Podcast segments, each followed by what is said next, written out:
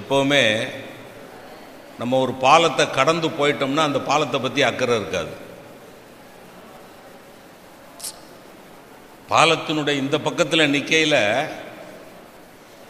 அநேகமாக இந்த பாலத்தில் பாதி தூரம் போகையில் பாலம் இடிஞ்சிரும்னு சொல்லுங்கள் ஒரு பயிலும் போக மாட்டான். பாதி தூரம் மாப்பிள்ள நீ பாதி தூரம் போயிட்டு இருக்கல இடிஞ்சிரும் மாப்பிள்ள. டைரக்ட் விசிட் டு யமா தான் ஓகேயா? போ சொல்லுங்க போக மாட்டான். அப்போ பாதி தூரத்தில் இடிஞ்சிரும்னா போகாதவன் முழு தூரமும் கடக்கிறதுக்கு உதவி செய்த பாலத்துக்கு திரும்பி நின்று நன்றி சொல்லணும்ல? Even if it is a material பாலம்ங்கிறதுக்கு உணர்வு கிடையாது அறிவு கிடையாது. எந்த பிரிட்ஜுக்கும் அறிவு கிடையாது எந்த பிரிட்ஜும் எந்த காலேஜ்லேயும் போய் படித்தது கிடையாது. அந்த பிரிட்ஜ் எனக்கு உதவி பண்ணியிருக்குல்ல அப்போ அது கடந்து போன உடனே என்னை பாதுகாப்பாக கடக்க விட்டதுக்கு நன்றி பாலமே. அப்படின்னு சொல்லணும்ல. அவர் குறியீடாக நான் பாலத்தை சொல்கிறேன் பாலம்னா பாலம் இல்லை. அதுக்காக ஒரு பாலத்தை கடந்து போய் நின்றுக்கிட்டு திரும்பி பாலமே வணக்கம் அப்படின்னா லூசுமாங்க பாலம் என்பது குறியீடு. இட் இஸ் ஏ சிம்பல் இப்போ இங்கே இருக்கக்கூடிய பழைய மாணவர்களுக்கெல்லாம் பாலமாக இருந்தது எதுனா இந்த ஆழ்வார்குறிச்சி பரம கல்யாணி கல்லூரி. இந்த பாலம் அவர்களை கரையேற்றி விட்டிருக்கிறது. அவர்கள் மிகச்சிறந்த பதவிகளிலே போய் உட்கார்ந்திருக்கிறார்கள். மிகச்சிறந்த பதவிகளிலே உட்கார்ந்திருக்கிறவர்கள் அவர்கள் பாட்டை பார்த்துக்கிட்டு அவங்க பாட்டில் போனோம்னா யாரும் nobody is going to question யாராவது கேள்வி கேட்க போகிறாங்களா இப்போ மணிசங்கர் வந்து நேற்றுலேருந்து இன்னைக்கு வரைக்கும் உட்காந்து திருநெல்வேலிக்கு வந்து என்னை காரில் கூட்டிகிட்டு வந்து அது வர்றதுக்குள்ளே பத்து தடவை ஃபோன் கால் வந்துட்டிங்களா வந்துட்டிங்களா வந்துட்டிங்களா? அவ்வளவு நேரத்தை செலவு பண்ணி பணத்தை செலவு பண்ணி தங்கத்துறையும் மணிசங்கர் சாரும் வந்து உட்கார்ந்து செய்கிறார்கள் என்று சொன்னால் அவர்களை உயர ஏற்றி விட்ட இந்த பாலத்திற்கு அவர்கள் நன்றி சொல்லுகிறார்கள். அப்படி நன்றி சொல்வதை வித்தியாசமாக சொல்லுகிறார்கள். இதெல்லாம் நுணுக்கமாக சொல்கிற விஷயங்கள். ஏன்னா ஐநூறு பேர் கூடுற இடத்துல ஐநூறு பேரும் கவனிப்பான்னு எதிர்பார்க்க கூடாதுல்ல? எதிர்பார்த்தா அது பேச்சாளனோட தப்பு. ஐநூறு பேர் கூடுற இடத்துல ஐநூறு பேரும் என்னையே கவனிக்கணும் என்னையே அது ஒரு இலக்கிய அராஜகம். அது ஒரு லிட்ரரி அரகன்ஸ் இப்போ இங்கே இருக்கிற மாணவர்களே இருக்கிறீங்க நீங்கள் எல்லாரும் என்னையை தான் கவனிக்கணும்னு உங்களை டிக்டேட் பண்ணுறதுக்கு எனக்கு என்ன உரிமை இருக்குது முப்பத்தி நாலு வருஷம் வேலை பார்த்தேனே லிசன் டு மை கிளாஸ்ன்னு நான் ஒரு வயலையும் சொன்னது கிடையாது. சத்தியம் சொல்கிறேங்க லிசன் டு மை கிளாஸ் அப்படின்னு நான் சொன்னதே கிடையாது. இந்த நுணுக்கம் புரியுதா? நான் என்ன சொல்கிறேன்னு புரியுதா? அப்போ கவனிச்சா உனக்கு லாபம் கவனிக்கலைன்னா உனக்கு நஷ்டம். நீ கவனிச்சாலும் கவனிக்கிட்டாலும் எனக்கு லாபமும் இல்லை நஷ்டமும் இல்லை. எவ்வளோ யதார்த்தமாக பேசுகிறேன் பாருங்க. இல்லை ஐநூறு பேர் என் பேச்சை தான் கேட்கணும்னு டிக்டேட் பண்ணுறதுக்கு நான் யார்? ஆனால் இங்கே என்ன சொல்லியிருக்கிறாங்க? வெற்றி பெறுவதற்கு என்ன வழி? அப்படின்னு கேட்டிருக்காங்க. இப்போ டான்ஸ் ப்ரோக்ராமில் கவனிக்கணும்னு அவசியம் இல்லை. மியூசிக் ப்ரோக்ராமில் கவனிக்கணும்னு அவசியம் இல்லை. அது பாட்டில் மண்ட அது மூளை சம்பந்தப்பட்ட மனசு சம்பந்தப்பட்ட விஷயம் இல்லை. அது that is only an entertainment entertainment அவ்வளோதான் ஆனால் பேச்சு என்பது அப்படி அல்ல பாட்டு என்பது அப்படி அல்ல. நுண்மையான இப்போ ஐயா பாடினார் ராமச்சந்திரன் சார். ராமச்சந்திரன் சார் வந்து உங்கள் கல்லூரி பாடல் அந்த இறைவணக்கம் மாதிரி பாடினாரு. நீங்கள் அதை அவர் பாடின அந்த நேரமெல்லாம் அந்த பாட்டை கவனித்தீர்கள் என்று சொன்னால் உங்களுடைய ஆத்மாக்குள்ளே ஒரு மாற்றத்தை நீங்கள் உணர்வீர்கள். ஏன்னா அந்த வாய்ஸ் அவருடைய குரல் அப்படிப்பட்ட குரல். அந்த குரல் இருக்கு பாருங்க அதை அனுபவிக்கணும். அதை அதை கவனிச்சா தான் அந்த ஆத்மா அனுபவம் கிடைக்கும். கவனிக்கலைன்னா ஆத்மா அனுபவம் கிடைக்காது. ஏதோ பாடுறாரு. அதில் பக்கத்தில் கமெண்ட் அடிச்சுக்கிடுவாங்க. பாட சொல்லிட்டாங்க இல்லைப்பா அதனால பாடுறாரு. இப்போ வெற்றி பெறுறதுக்கு வள என்ன செய்யலாம் அப்படிங்கிறதுக்கு தான் இப்போ கேள்வி. நம்பர் ஒன் பாயிண்ட்டு உங்களை யாரெல்லாம் வெற்றி பெற வைக்கிறார்களோ அவர்களையெல்லாம் வாழ்நாள் முழுவதும் நினைத்து நன்றி சொல்வீர்களானால் உங்களுடைய வாழ்க்கை மிக வெற்றிகரமாக நடந்து கொண்டே இருக்கும். நன்றி சொல்லிக்கிட்டே இருக்கணும். அதான் first point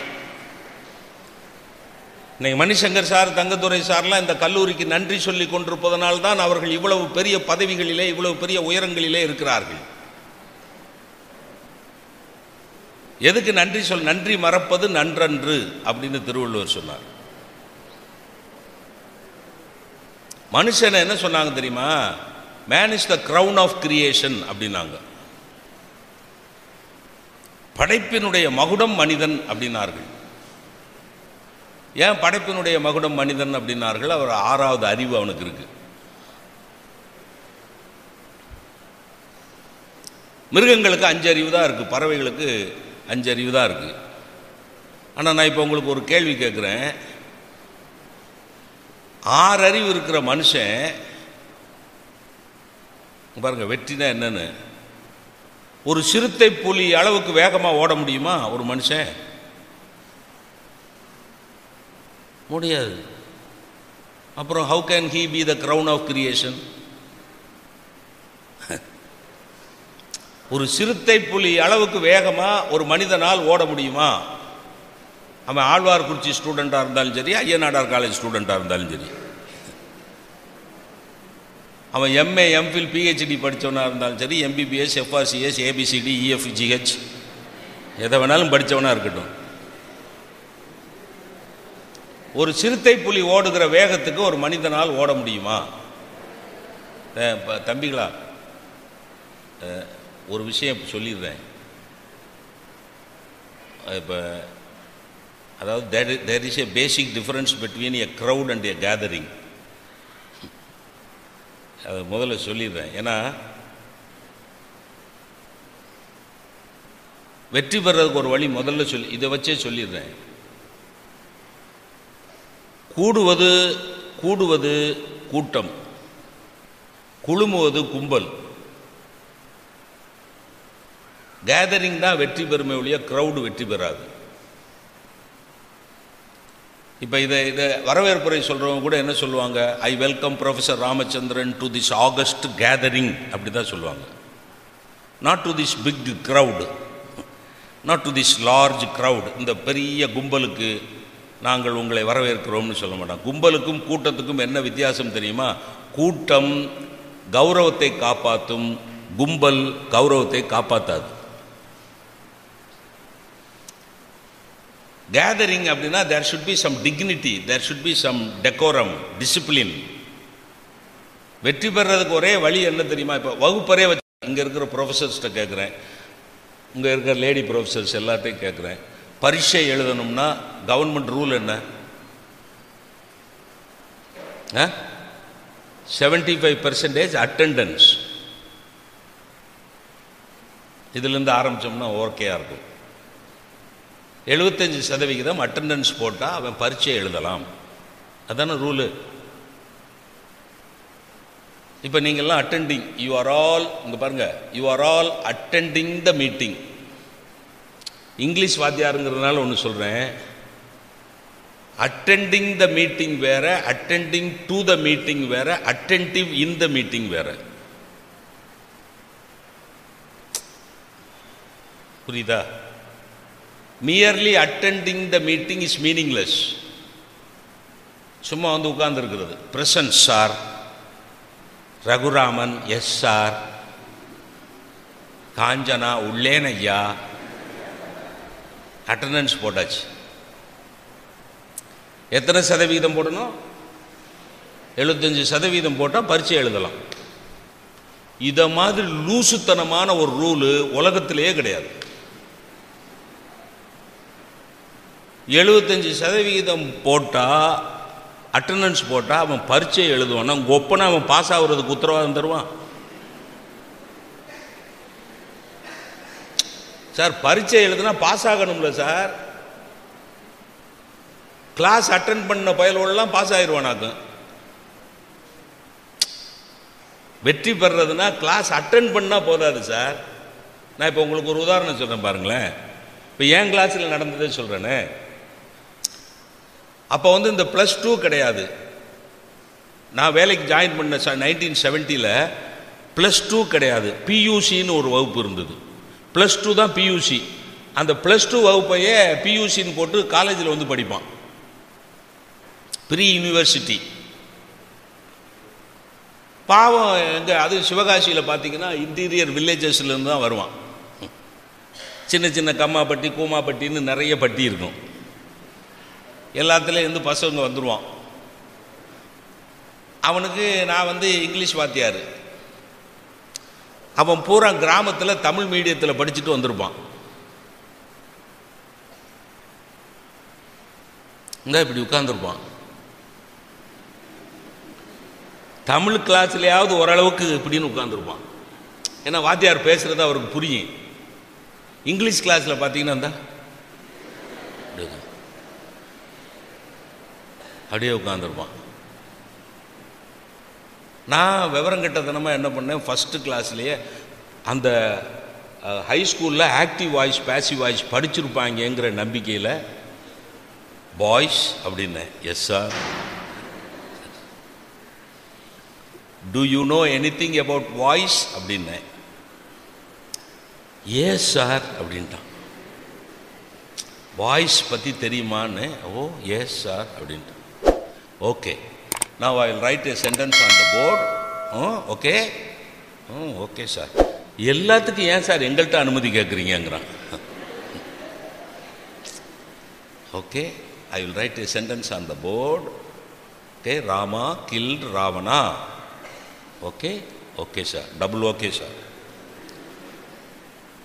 do you know about voices yes sir read the sentence Rama kill Ravana. Change the voice. Rama killed Ravana.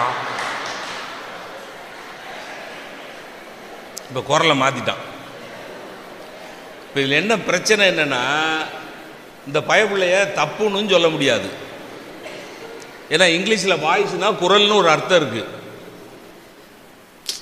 வாய்ஸ்னா இப்போ சார் ராமச்சந்திரன் சார் பாடினார்ல வாய்ஸ் வாஸ் சூப்பர் வாய்ஸ்னா குரல்னு ஒரு அர்த்தம் இருக்குது நான் என்ன செஞ்சேன்? சேஞ்ச் த வாய்ஸ்ன்னு அவன் குரலை மாற்றிக்கன்னு அர்த்தம் பண்ணிக்கிட்டான். குரலை மாற்றிட்டான் தப்பு என் பேரில். நான் என்ன பண்ணியிருக்கணும் ஆக்டிவ் வாய்ஸ்னா இது பேசிவ் வாய்ஸ்னா இது அப்படின்னு சொல்லி கொடுத்துட்டு அந்த சென்டென்ஸை எழுதியிருக்கணும். அதுக்கு தான் முதல்ல கேட்டேன் தெரியுமாடான்னு கேட்டேன். தெரியும்னுட்டான். இப்போ குரலை மாற்றுறான் இன்னொரு உதாரணம் சொல்கிறேன் ஹைஸ்கூலில் இங்கே பாருங்க இந்த குரலை மாற்றின பையன் அட்டெண்டன்ஸ் போட்டிருக்கான். அந்த குறிப்பு அதை குறிப்பு வச்சுக்கோங்க. அதை ஞாபகம் வச்சுக்கோங்க. குரலை மாற்றி பதில் சொன்ன பையன் அட்டெண்டன்ஸ் போட்டிருக்கான். கிளாஸ் ரூமில் தானே இருக்கான். கிளாஸ் ரூமில் தானே இதை சொல்கிறான் change the voice he change the voice ஹைஸ்கூலில் ஒரு இன்ஸ்பெக்ஷன் வந்தது. இன்ஸ்பெக்டர் கேட்டார். இன்ஸ்பெக்டர் வந்து கேள்வி கேட்கலாமாடா பிள்ளைகளா அப்படின்னாரு. அப்போ ஒரு பையன் அந்த வகுப்புலையே எந்த பரீட்சையிலையும் பாஸ் ஆகாத ஒரு பையன் எந்திரிச்சு கேளுங்க சாருங்கிறான். வாத்தியாருக்கு எப்படி இருந்திருக்கும்? அட சண்டாளா என்னைய குழியில் இறக்குறதுக்குன்னே உன்னைய பெத்து போட்டிருக்காங்களா? ஏன்னா அவனுக்கு ஒரு இளவும் தெரியாதுங்கிறது வாத்தியாருக்கு தெரியும். அவன் எந்திரிச்சு சொல்கிறான் கேளுங்க சார். சார் ஒரு ரிக்வஸ்ட்டு சார்னா என்னடா? அப்படின்னு ஒரு சாய்ஸ் கொடுங்க சார் எதில்? கேள்வி கேட்குறதில்ல ஓரலாக கேட்குறதில்ல சாய்ஸ் இப்போ அப்படி தானே சாய்ஸ் சிஸ்டம் தானே அப்ஜெக்டிவ் டைப் கொஸ்டின்ஸு அப்புறம் என்னது? இந்த ஆப்ஷனல் சாய்ஸ் கீழே ஒரு மூணு ஆன்சர் நாலு ஆன்சரை கொடுத்து அதுக்கு பதில். ஹூ பில்ட் தாஜ்மஹல் அப்படின்னு மேலே கேள்வியை போட்டுட்டு கீழே அமீர் கான் அஜ்மல் கான் ஷாருக் கான் ஷாஜகான். நம்ம போய் எப்படி பார்க்குறான்? அமீர் கான் தெரியல. Shahrukh Khan no. Salman Khan no. Shahjahan no. ஷாஜகானை யாருன்னே தெரியலையேங்கிறான். கேள்வி ஹூ பில்ட் தாஜ்மஹல்? ஷாஜகானை யாருன்னே தெரியல அப்படியே பார்த்துக்கிட்டே வந்தான். அப்புறம் பார்த்தா லேசாக அந்த ஷாருக் கானுங்கிற பேர் தெரிஞ்ச பேர் மாதிரி இருக்கு. நான் நிறைய ஹிந்தி படம் பார்த்துருக்கான். அங்கே ஒரு ரைட் போட்டான். Who built Taj Mahal according to him Shahrukh Khan built Taj Mahal வாத்தியார் என்ன பண்ணியிருக்காரு? அங்கே ஒரு ரைட்டை போட்டு ஒரு மார்க் போட்டிருக்காரு. எதுக்கு? ஷாருக் கானுக்கு. ஏன்னா அவர் ஷாருக் கான் ரசிகர். இதுக்கு பேர் பரீட்சை எங்கள் காலத்தில் நான் சொல்கிறேன் பிள்ளைங்களா நான் எம்ஏ படிக்கிற போது ஏழு பேப்பர் எழுதணும். ஏழு பேப்பரையும் செகண்ட் இயர் ரெண்டில் தான் எழுதணும். ஃபஸ்ட் இயரில் பரீட்சை கிடையாது. இப்போ எங்கள் சிஸ்டம்லாம் இருந்தால் உங்கள் நிலைமை என்னன்னு யோசிச்சு பாருங்கள் ஏழு பேப்பரும் செகண்ட் இயர் ரெண்டில் தான் எழுதணும். ஏழு பேப்பரில் ஒரு பேப்பர் ஃபெயில் ஆனாலும் மறுபடியும் ஏழு பேப்பர் எழுதணும். அந்த ஃபெயிலான ஒரு பேப்பரை மட்டும் கிளியர் பண்ற கன்வீனியன்ஸ் அப்ப கிடையாது. ஏழு பேப்பர்ல ஒரு பேப்பர் ஃபெயில் ஆனாலும் மறுபடியும் எழுதணும். சரி எழுதலாம்னா அப்படி எழுதுறதுக்கு மூணே மூணு சான்ஸ் தான். மூணு வருஷத்தில் ஏழு பேப்பரையும் கிளியர் பண்ணலைன்னா அதுக்கப்புறம் எம்ஏ பாஸ் பண்ணுறது உனக்கு முடியாது. அப்படிங்கிறது நாங்கள் படித்த காலத்தில் இருந்த சிஸ்டம் இப்போ உங்களுக்கு செமஸ்டர் தாத்தா அப்பா மவே மூணு பேர் ஒரே பேப்பர் கிளியர் பண்ண போகிறாங்க அதுக்கு பேர் செமஸ்டர் சிஸ்டம் பிட்டு பிட்டாக படிக்கிறது. இங்கிலீஷில் முழுமையாக ஒரு கட்டுரை எழுதுறது கிடையாது. அஞ்சு பக்கத்துக்கு அஞ்சு கட்டுரை எழுதணும் நாங்கள் இப்போ எல்லாம் fill up the blanks objective type choice அப்புறம் எப்படி இங்கிலீஷில் எழுதுவான்? அப்புறம் எப்படி இங்கிலீஷில் பேசுவான்? சரி அதை விடுங்க. ரா சாய்ஸ் கொடுங்கன்னா உங்களுக்கு ஒரு ஒரு வரலாற்று செய்தி சொல்லுகிறேன் மாணவர்களே. ராஜேந்திர பிரசாத் முதலாவது ஜனாதிபதி நமக்கு. அவர் பரீட்சை எழுதுகிற போது சாய்ஸ் கொடுத்தாங்க. அப்போ இருந்த சாய்ஸ் சிஸ்டம் இருக்குது answer any five of the following eight questions answer any five of the following eight questions Rajendra Prasad என்ன செஞ்சார் தெரியுமா? எட்டு கொஸ்டினுக்கு ஆன்சர் எழுதினார். அஞ்சுக்கு எழுதுனா போதும். அவர் எட்டுக்கு ஆன்சர் எழுதிட்டு பேப்பர் கடைசியில் அவர் எழுதினார் choose any of the five answers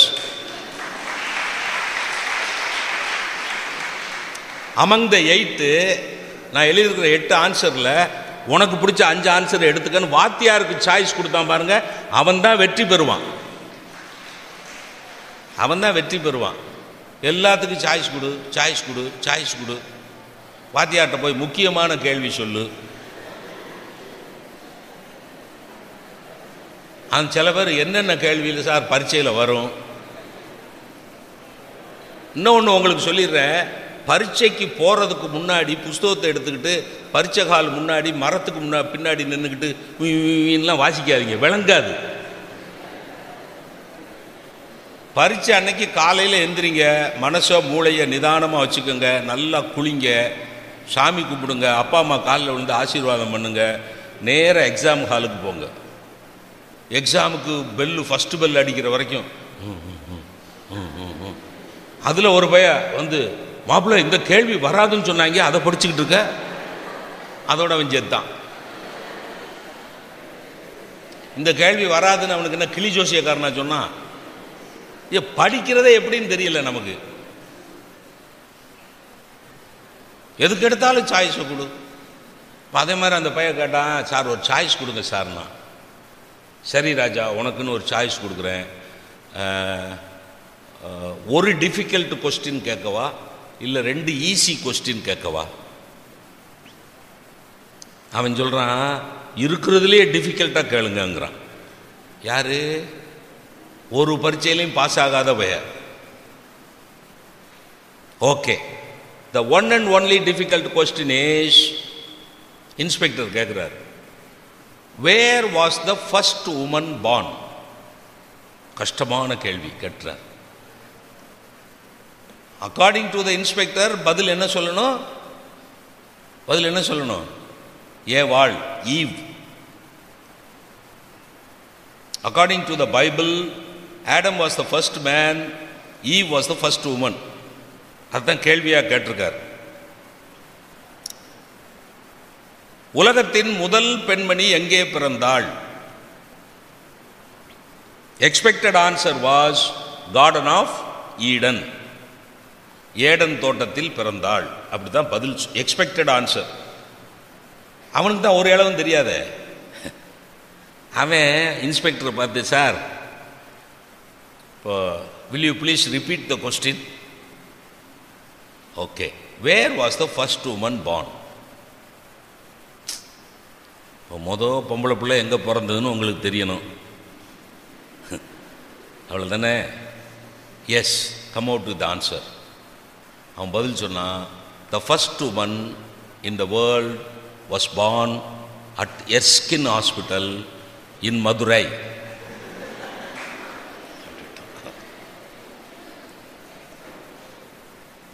inspector was irritated அவர் கேட்டார் how dare you come out with such an answer you rascal how do you know that the first woman was born at the Erskine hospital in Madurai இது அவன் சொன்னான் கூலாக சொன்னான் எக்ஸைட்டே ஆகலை அந்த பையன். Sir how do you know where was the first woman born how do you know என்ன அண்டர்ஸ்டாண்டிங்கில் டீல் ஆரம்பித்தோம் என்ன சாய்ஸ் கொடுத்தீங்க? ஒரு டிஃபிகல்ட் கொஸ்டின் இல்லைன்னா ரெண்டு ஈஸி கொஸ்டின் தானே பேசணும். அப்படி தானே பேச்சு? ஆமாம் where was the first woman பானுன்னு ஒரு டிஃபிகல்ட் கொஸ்டின் கேட்டுட்டீங்க. எர்ஸ்கின் ஹாஸ்பிட்டல்னு பதில் சொல்லியாச்சு. ஹவு டு யூ நோ இட்னு இது என்ன ரெண்டாவது டிஃபிகல்ட் கொஸ்டின்